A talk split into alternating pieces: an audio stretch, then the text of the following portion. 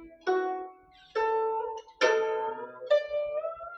三字经》原文：口而诵，心而为，朝于斯，夕于斯。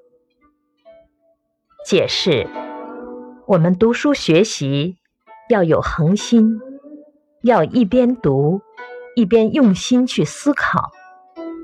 只有早早晚晚都把心思用到学习上。才能真正学好。启示：我们应该立志努力学习。